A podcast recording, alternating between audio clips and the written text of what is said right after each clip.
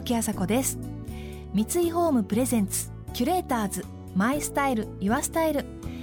この番組はミュージシャンデザイナー作家俳優職人などなど異なるフィールドを舞台に活躍する2人がランデブー。情報があふれる現在確かな審美眼を持つキュレーターたちが上質な暮らしに合うアイディアをシェアしてくれます。今朝のキュレーターズは先週に引き続き歌手の古内東子さんとイタリア料理の先駆者でレストランラ・ベットラのシェフ落合勉さん。今回のキュレーションテーマは恋と料理。数々の恋の歌を生み出す古内さんと美味しい料理を作り出す落合さん。お二人が恋と料理の関係を語ってくれます。料理で恋愛がどう左右されるのかさらに無類の食いしん坊なお二人がお料理がぐっと美味しくなるヒントも教えてくれますよ。三井ホームプレゼンツキュレーターズマイスタイルユアスタイル。この番組はオーダーメイドの喜び三井ホームの提供でお送りします。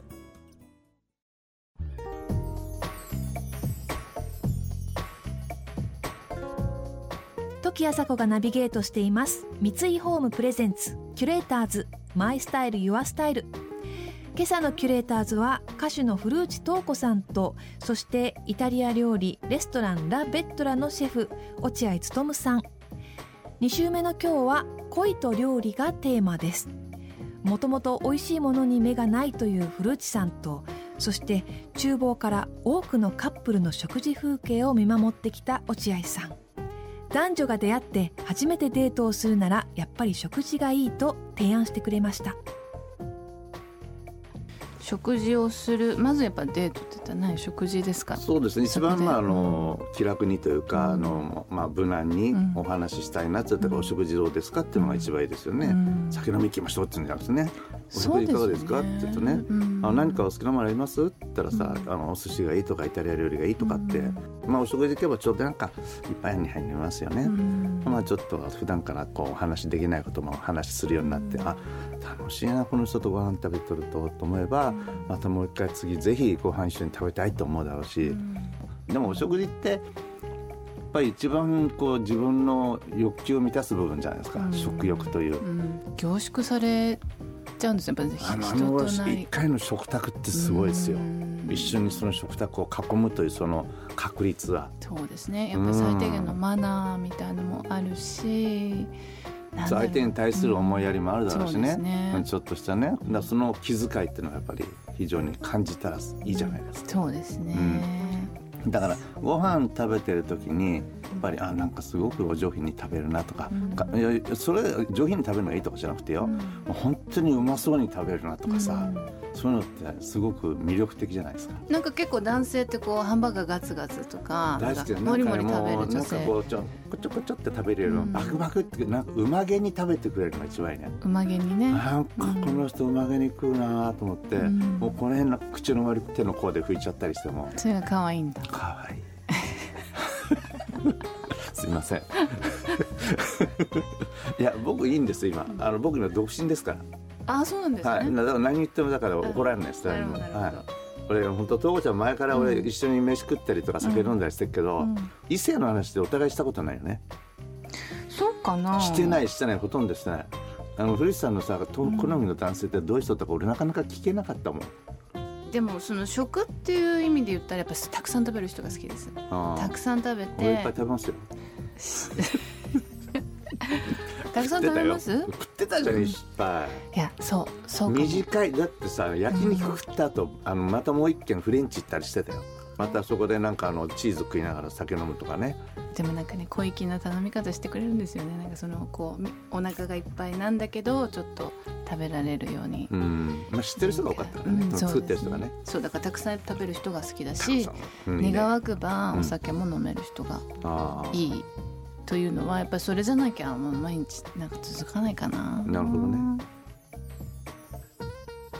うん恋愛においてはよく食の相性は大事なんて言いますよね。自分が美味しいとか好きだなと思っているものを相手にもそう思ってもらえるととても嬉しいですよねあとお店の方との接し方に人柄が垣間見えませんか、えー、私はそんなところを結構観察してしまいます、えー、そうそう食事を共にしてですね、えー、距離が縮まるのは何も恋愛だけではありません。ちょうど今の時期歓迎会とか新刊とかあると思うのでそこで仲良くなるチャンスですよね。今朝のキュレーターズ古内東子さんと落合務シェフが恋と料理の関係について語り合っています。ズバリ料理上手は恋愛上手なんですか？でもやっぱプロフェッショナルの方からすると、うん、女性の料理上手か料理ベタかも興味あるかないかとかって気になるものなんですか？なんなの？僕はね、うん、あの別に料理できなければ食べきゃいいんだもん。その方が楽じゃん。男みたい食べた方が美味しい料理食べられるし後片付けの心配ないし、うん、食材とか必要ないし失敗がないじゃない絶対まずいもん食べたくないっていうね。まあまあね。でそれ楽ですよ、うん、ね。まあお上手な方はお上手な方で全然それはいいじゃないですか。それはそれで、うん、なんかこう今まで女性たちは好きになった、みみんな料理が上手だったとか全然料理できない。なんか共通点あるんですか？お料理の上手だった人にあんま会ったことあそうなんだ。会ったことないですね。まあ多分いや僕がほら料理作るから作るの嫌なんだよかもしれないしでも別にそれはあのその作ってくださるんだったらあ一食目作ってくれたんだな焦げても食べようとか思うじゃないですか。でも褒めもしないみたいな。いやいやそれはどっかいいとこ見つけますよ せっかく作ってくれたのにその人の気持ちやっぱり無にしちゃうじゃん。それは作ってくれたことに対してのやっぱりねぎらいとかさお礼の気持ちはどっかに伝えないと。お皿きれいだねだっていいじゃない。このお皿とこの量ぴったりだとかさいいそれだっていいじゃない。今日のこの傷つきますけどねお皿褒めない。薄く傷つきます。いやお皿きれいだねこれね。なんかこの料理にぴったりだよとかさ今日このランチョンマットすごい素敵じゃないそれ傷つくやいいじゃない。のいやいいじゃないそんでそんでいやいいねっつってんでお料理もこれなかなかね薄味で美味しいとかさ。うん、薄味で美味しい、ちょっと味が薄いと思ったらちょっと ちょっと薄味うん、なんかこう考えてくれてるよねって、まあ、僕の年齢とかさとかさ、言えるでしょそれは、悪く言う必要ないじゃないですか、気持ちで作ってくれるんだから、その気持ちを無にしたらよくない。よ、うんじゃあなんかお料理上手イコール恋愛上手みたいな感じではないんですね、それは感じるかもしれないしね。けどそれはやっぱり思いやりでしょ、う。ん。俺はね今まで思いやり足んなかったと思う。最近本当に思う。そうなんだ、うん、最近反省してるもん。そうなんですか、うん、なんかやっとあそうだよな。俺にそういうとこ不足してたよなっての絶対思うもん。なんじゃ結構古内東子の曲を。すいません。聞いてたんですけど聞いてたんですけどなそれはほら現実と歌とこうちょっと分離してたんだな。そうか。今聞いてもらったら染みちゃうかもしれないです、ね、改めて聞きます。ぜひ。キュレーターズ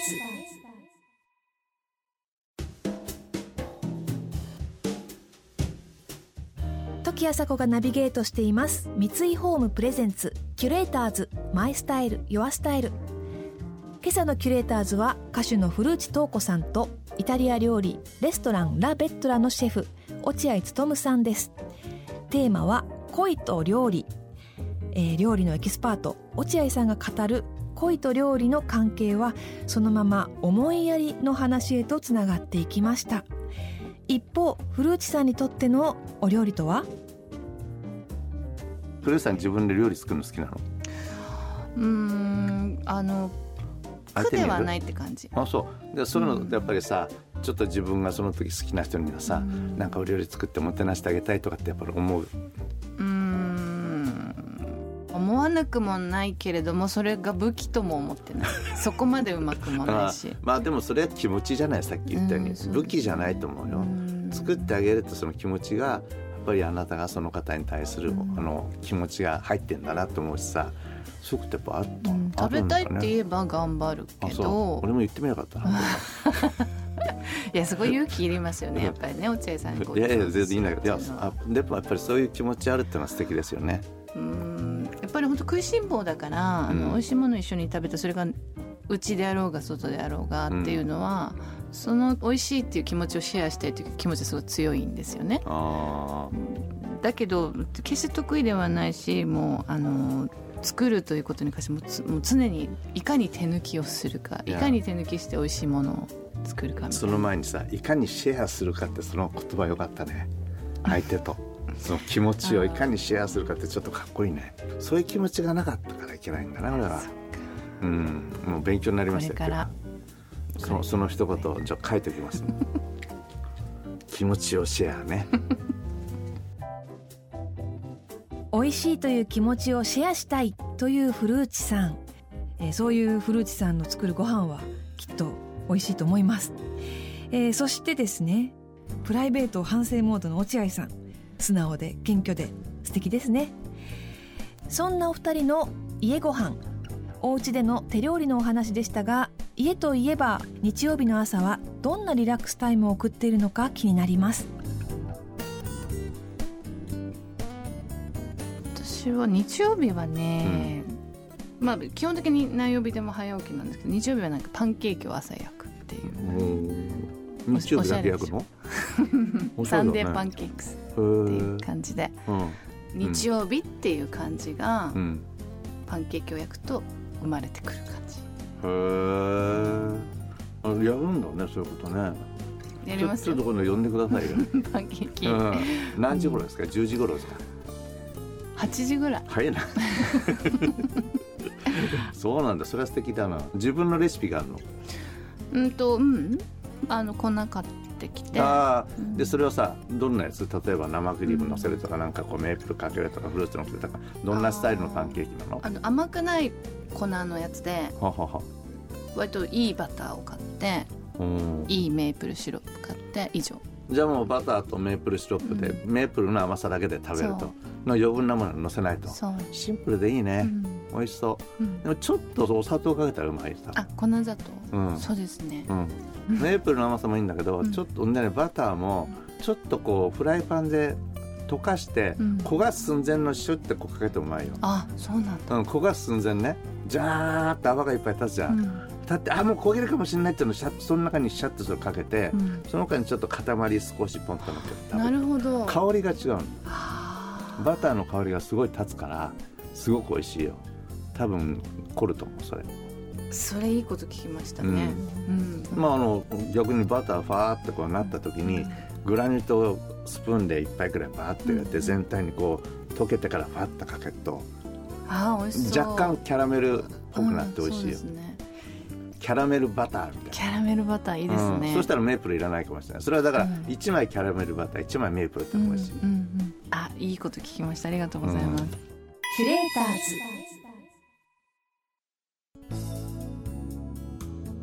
時あさこがナビゲートしてきました三井ホームプレゼンツ。キュレーターズ。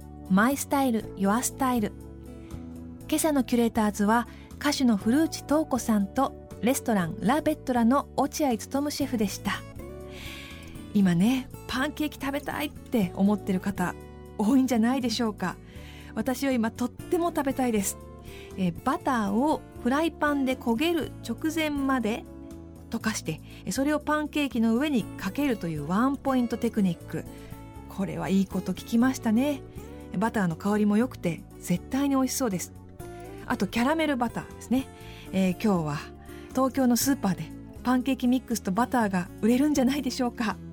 皆さんぜひ試してみてください、えー、毎週日曜日は家族でパンケーキを食べるという古内さんですがうちは何だったかな？なんか麺類でしたね。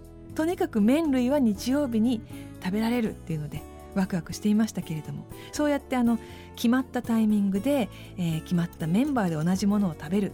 それが思い出になっていく。とても素敵なことだと思います、えー、お食事は恋愛だけでなく人間関係においてはとても大事というのをお二人に教えてもらいました。来週のキュレーターズは映画コメンテーターの有村昆さんと著述家の湯山玲子さんです。それでは時あさこでした。三井ホームプレゼンツキュレーターズマイスタイルユアスタイル。この番組はオーダーメイドの喜び三井ホームの提供でお送りしました。